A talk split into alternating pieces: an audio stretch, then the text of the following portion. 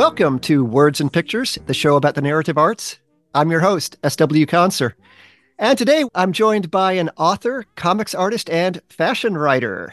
She was the very first African American woman whose nationally syndicated comic strip ran in the mainstream press. And there's a collection of her work that's been published and has been very well received. It's called Where I'm Coming From. Barbara Brandon Croft, welcome to Words and Pictures. Well, thank you. I'm glad to be here. So let's talk about where I'm coming from. Now, this was a strip that ran from 1991 to 2005. And for your first book collection back in the 90s, Ruby Dee and Ossie Davis wrote the foreword. How about that? How about that? Yeah. And, and they said she's a new age storyteller, a griot in the new tradition, showing and telling us about ourselves as if through a funhouse mirror. Wow. I I was so thrilled. I was so thrilled.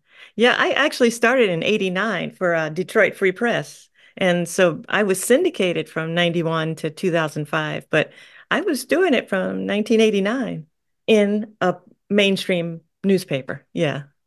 Right. And your cast of characters, uh, they sort of came to you right away. I'll, I'll name them. They're Cheryl, Nicole, Jackie, Lydia, Judy, Alicia, Lakeisha, Monica, and Sonia. Yes. And and who inspired these characters? Um, there were so many more. Um, it was the the the thing is is that um, once I got started, when I first initially made it, I was making it for a magazine, so I thought it was going to be twelve a year so I was going to have a different Black woman speak in her mind each time. Nobody had names. It was a, just a different character each time. And then when ultimately when the um, Detroit picked it up, so that's a weekly, and it's like um, everybody's like, okay, now I want a syndicate, and they were like, you know what, you need to narrow this down, you know, because people can't identify. They're not going to get a chance to know these women, you know. You got to.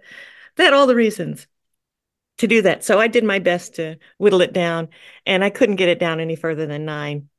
so there they are. Yeah. And and they are, you know, parts of me, you know, and also my friends. And um, I, I like the fact that I've had a, a cast of characters in this comic strip that weren't caricatures. They're like real women. And when they didn't talk about silly things, which they did, they talked about real stuff, you know? So I was very happy that it worked out like that. Yes, the conversations, I mean, they range from personal issues to politics to relations, race relations, but also, you know, this was early on that you were really tackling issues like mental health. Yeah. Yeah. Jackie is one of the characters that really deals with um, anxiety. And um, and it's real, you know, but it's it's real. You actually kind of rebooted the comic in 2016, and uh, here's Jackie talking about uh, things that are going on, and she says. Count them. Three of the wealthiest people in the US possess more money than half of the nation's population combined. I guess it's true. Money is the one thing in America you can hoard without being shamed. Yes. Yes, it's true. It's um how how is that even possible? The the um and then you know I did those hashtags. So there's this, the disparities that I'm talking about in between um whites and blacks. You know, that's how could three people have um all that much money and, and everybody else is under and struggling and stepping on each other and clawing and it's just a mess. Well, the thing that's really refreshing is these are all these are all grown women that you are portraying, except for except the for baby. Uh, yeah, yeah, baby, uh, baby Aretha. Uh, yes. and this is this is important because in the new version of the book, where I'm coming from, you publish your original 1989 pitch letter for syndicates. Like you said, in 1989, you were in the Detroit Free Press, and you wanted to get syndicated, and you succeeded. Uh, but you wrote in the 60s and 70s, when the Black pioneer cartoonists entered syndication, their views were expressed through casts of children. I refer to strips like Morrie Turner's Wee Pals, Ted Shearer's Quincy, and Luther, the feature my father Brumsic Brandon Jr. created. Out of the mouths of babes seemed the most palatable way to introduce blacks to the funny pages. I think that's true. I think it was an easy way to get representation, so to speak, in the newspapers without upsetting the apple cart. Um, so there, I mean, I guess it can be argued, but it seems to me that that's what was happening. You know, you can um, even Charles Schulz kind of got pressed to include somebody black, and he finally got Franklin in the in the mix. And Franklin, bless him, you know, Franklin's a great little character, but he was really just um, so we can show somebody of color amongst the other kids, not necessarily speaking to any black issues or or having him have more of a, um, a personality than um, just that that was his whole thing, his whole spiel. I'm black, you know, which is good and necessary and needed in 1968. But you know, as time marches on, you kind of have to do a little better, you know, do a little more in recognizing all of us. The there's the whole cartoonist, black cartoonist had a had a life in a in a whole thing happening in the black press, you know, that is all but forgotten and and erased almost.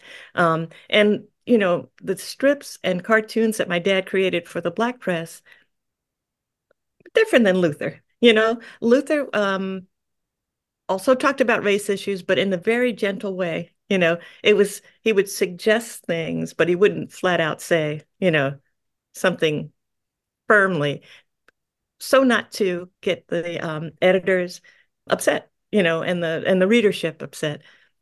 And that's why if you had Wee Pals in in um, your paper, the paper would not pick up Luther because you couldn't have two black cartoonists, you know, and and that that uh, maintained. I mean, it that was still the case when I came around. What 30 years later, and they would say they don't want to have where I'm coming from in the paper because they already had Curtis. But I got it twofold, of course, because they don't want to have uh, where I'm coming from in the paper because they already had Kathy. I'm like, I can't win.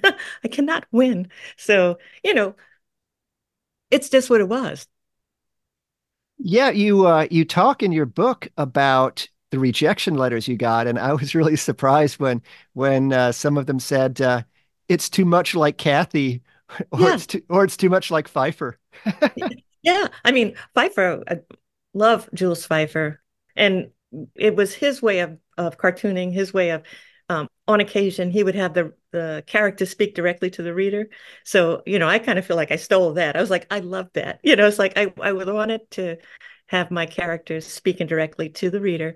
I'd like them to look in this woman's eyes look and see what's going on in her head let her talk and have her um, have her say so to speak. So if it was like Feiffer that's a real compliment to me you know well, you know, you have come in for some criticism. Many people think that comic strips need to have lots of poses and expressions and background art to be interesting. I, I know that your dad's strip, Luther, was big on that kind of action. Yes. But yeah, you said you have a very intentional reason for just having talking heads yes. and sometimes talking hands and, and yes. arms. Yes, yes. It's it's funny. I mean, and I know it. You know, it's um I know that it looks weird. It's not your typical way of looking at a cartoon. It's it is just talking heads. And and I don't include environments and I don't include bodies.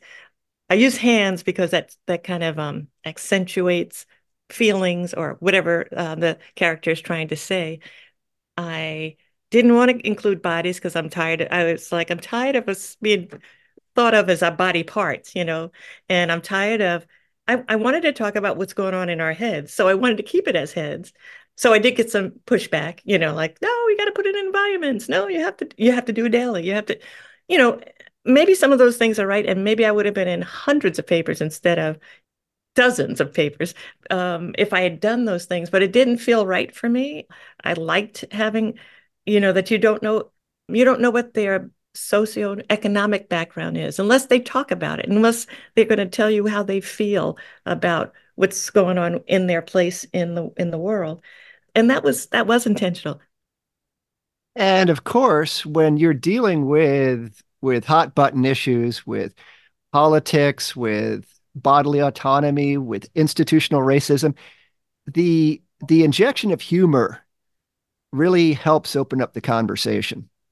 Yeah, I hope so. I mean, if you can't find a little levity in in things, it's going to be a really hard life. but there is some levity in all of it. And it does open up people's minds and hopefully hearts when they um, see something and, and say, oh, that made me laugh. You know, even the people who are upset with me, even the people who would, you know, write these um, what I called not so fan letters. And of course, in my day, that's what they were letters. You know, you had to write a letter. It wasn't like you're going to go on your phone and say, ah, Barbara stinks, you know, whatever they might say. I'm being kind. They're not kind on the internet. But um, back in the day, you had to write a letter. I got my fair share of not so fan letters, as I call them. But even those made me feel good to a certain degree because I'm like, oh, I pressed your button. I got your nerve. You know, I stepped on your toes somehow. And ultimately, it's really that you're holding up a mirror and it's like, did you see yourself? Is that why you got so angry? You know, because um, typically that's the that's what it was. I did want to ask you about still mm-hmm. racism in America, a retrospective in comics. Uh, this is an exhibit that started out at the Medialia Gallery in New York City, uh, went to the Billy Ireland Cartoon Library in the museum in Ohio, and then to uh, the UC Davis Design Museum in California. And uh, it includes your dad's early comics and your later comics. You give many thanks to the curator, Tara yes. Nakashima Donahue. Yes, yes. Big ups to Tara. Yeah, she's she's great. Um, for me, the the still exhibit that's at UC Davis. It's a um my dad's work and my work because it's hard to talk about um my work without talking about my dad's, you know. That's I would not have been a cartoonist had it not been if I had not seen it done in front of me in my eyes. but it's it's focused on racism and so it is heavy. You know what I mean? It's it, it is what it is. You know, it's it's talking about race, and I mean, where I'm coming from is talking about everything. But when we tried to put that, you know, exhibit together, we just focused on racism, and so it's um, gotten people, you know, moved. It's moved people, which I think is great. You know, I was asked, "What do you want people to come away with from the show?" And I'm like, I want them to cry. No, I don't really want them to cry, but I want them to see and recognize what experience has been for Black folks in America. And my dad's work starts in this exhibit, starts in the 60s. And and there's a lot of history there. I mean, your folks took you to the Great March on Washington when you were a toddler back in 1963. And your dad, Brumsic, he was not only a comic strip artist, uh, he did uh, editorial cartoons, political cartoons. He had been an animator for Bray Studios, which originally employed the Fleischer brothers.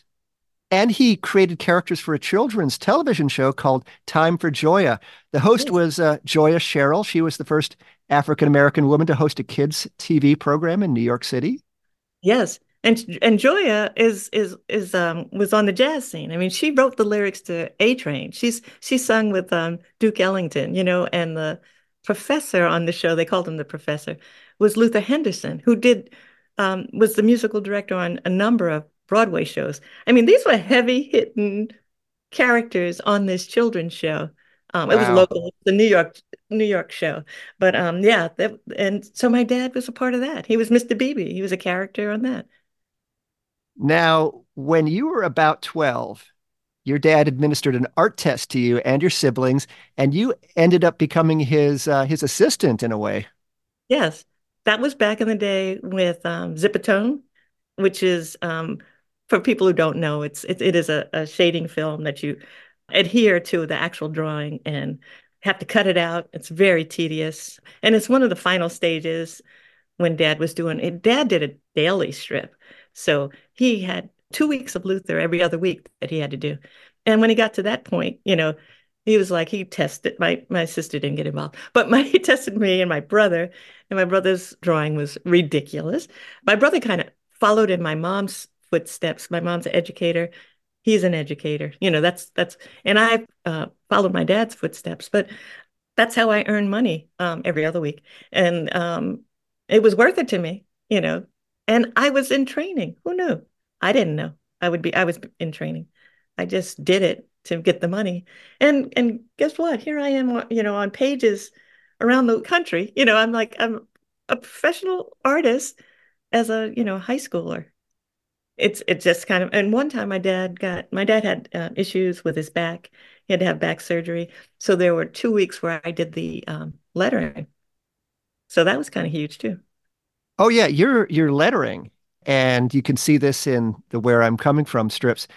You always hand letter your comics, Yes. and uh, your lettering is one of a kind. You don't believe in just adding typefaces to your artwork at No, all. no. It's it's really yeah, it's it's handwritten always. Yeah. Thank you though. I like that. I always like to write. especially when you have a comic where the conversations are so important, like in where I'm coming from. You know, you've just got your lettering has got to have some character to it. Yeah. And even uh, Keith Knight, he uses his lettering. If you ever see his work, you know, it's like his lettering can change uh, and it seems to have um, a certain energy. You know, when he's saying something really impactful, it's gets kind of big and scary. Uh, he uses lettering as a character, I guess, too. Yeah. You're listening to Words and Pictures. I'm your host, S.W. Conser. And today we're talking with author and comics artist Barbara Brandon Croft. Her syndicated comic strip, now collected in book form, is called Where I'm Coming From. Uh, before we get back to the conversation, I'd like to take a moment to remind our listeners that KBOO is in the midst of our All Thrills, No Frills membership drive. We hope that you've been enjoying our programming and that you'll take a moment to pledge your support. There are all kinds of ways to join KBOO. On the web, you can visit kboo.fm slash give. You can also text KBOO to 44321. And if you prefer to go analog, we're always happy to receive a contribution in the mail. The address of the station is 20 Southeast 8th Avenue in Portland, 97214. Again, the webpage is kboo.fm slash give. On your mobile device, you can text KBOO to 44321. And of course, you can reach us by mail at 20 Southeast 8th Avenue in Portland, 97214. And now let's talk some more with our guest, Barbara Brandon Croft.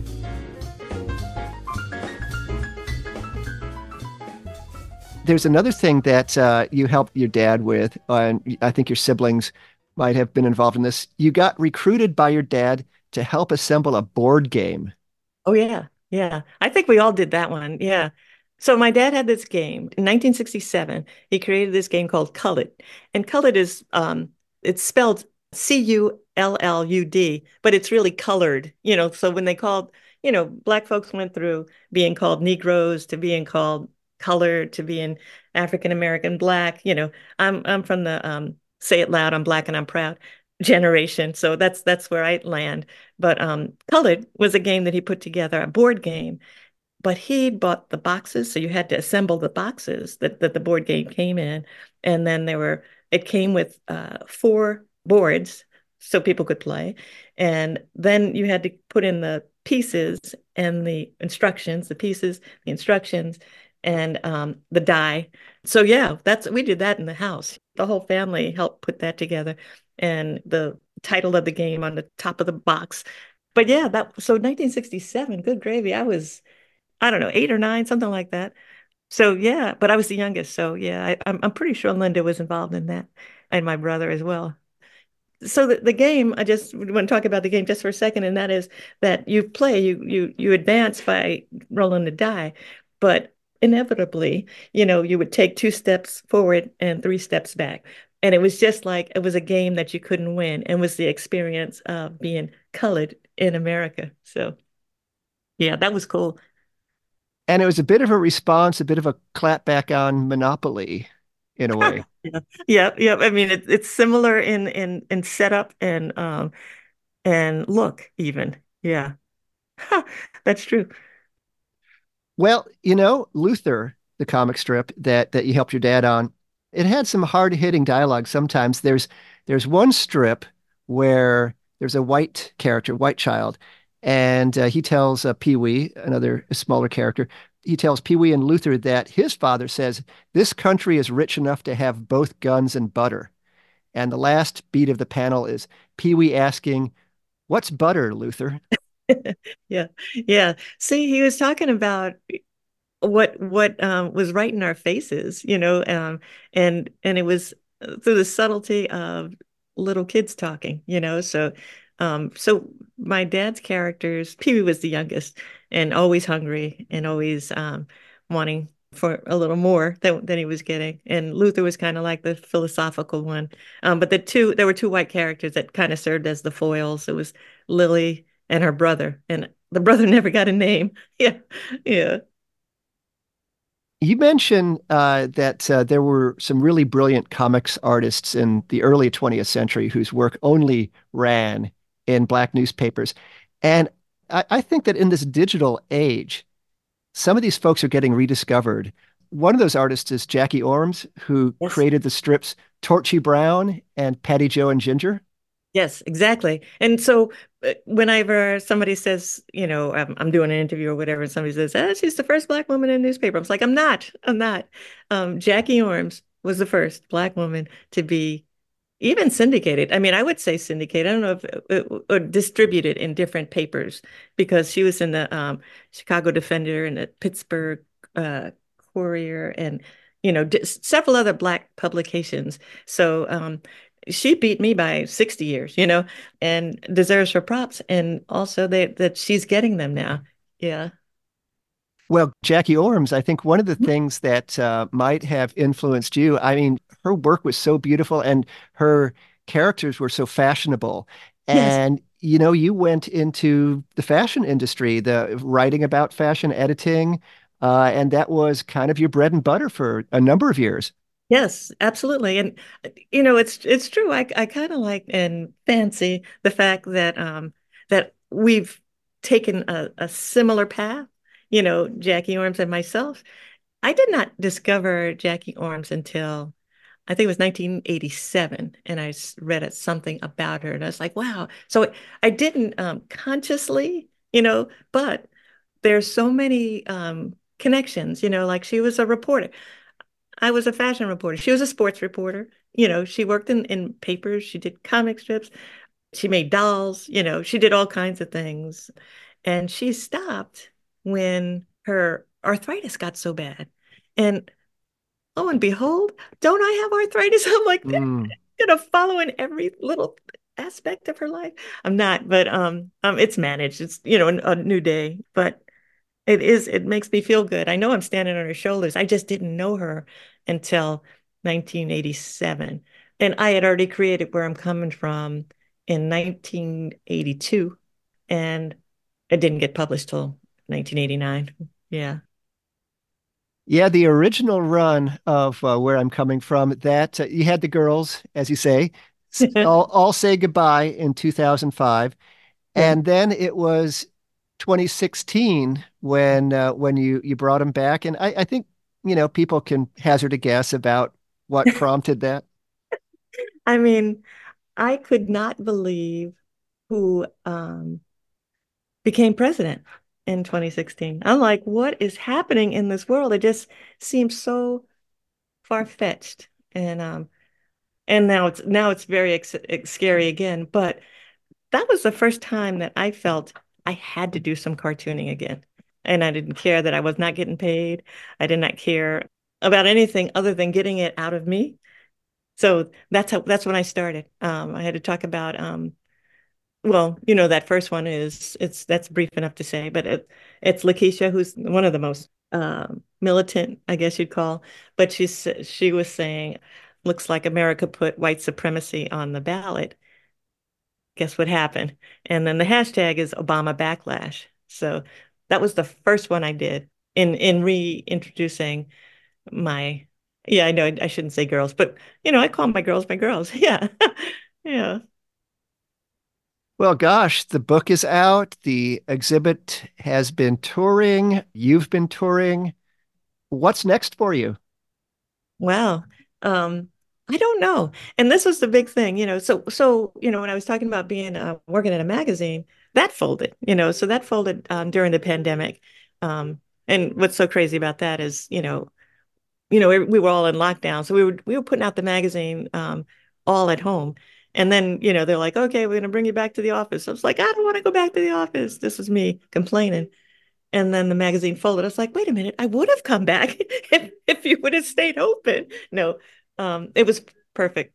I, I said all that to say that um, I do this cartooning because it's in my heart. It's in it's in it's in my soul. You know, I have I feel like I have to get it out.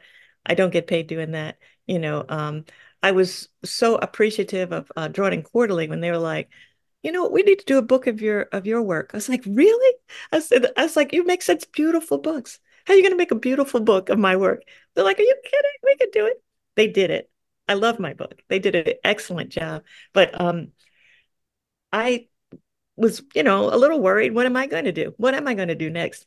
And I I said out loud to the universe, I was like, let me just open myself up to something I can't imagine. You know, let me just figure out a way. And this is my 30 year old self talking to this, you know, 65 year old self saying, just, you never worried before, just open yourself up and something will come. And then I get a, an email from the State Department. I'm like, what? You know, the general consulate in um, Nigeria, in Lagos, wants to invite you to uh, do some workshops. So I can't even see beyond that just yet. But um, I will do whatever comes up because um, that's the way I roll. that's kind of the way I do. So, yeah. Well, you've been listening to Words and Pictures. I'm your host, S.W. Conser, and my guest today has been Barbara Brandon Croft. She's an author, comics artist, and fashion writer. And she's the very first African American woman whose nationally syndicated comic strip ran in the mainstream press. There's a book out that collects her work, and it's called Where I'm Coming From. Barbara, it's been an absolute joy to talk with you today. It's been great. Thank you so much. I appreciate it. And for those listeners who might be interested in finding out more about your work, uh, where's a good place to look? Oh, you can go to my website, which is my name, barbarabrandоncroft.com. No hyphen, just all running together, barbarabrandоncroft.com. And what is your Instagram handle? My Instagram handle is also my name. It's at Barbara Brandon Croft, no hyphen, just run all together, and you can find me. And I have a little blue check that lets you know that it's really me. Well, we hope that everybody has been enjoying our special programming for KBOO's All Thrills, No Frills membership drive.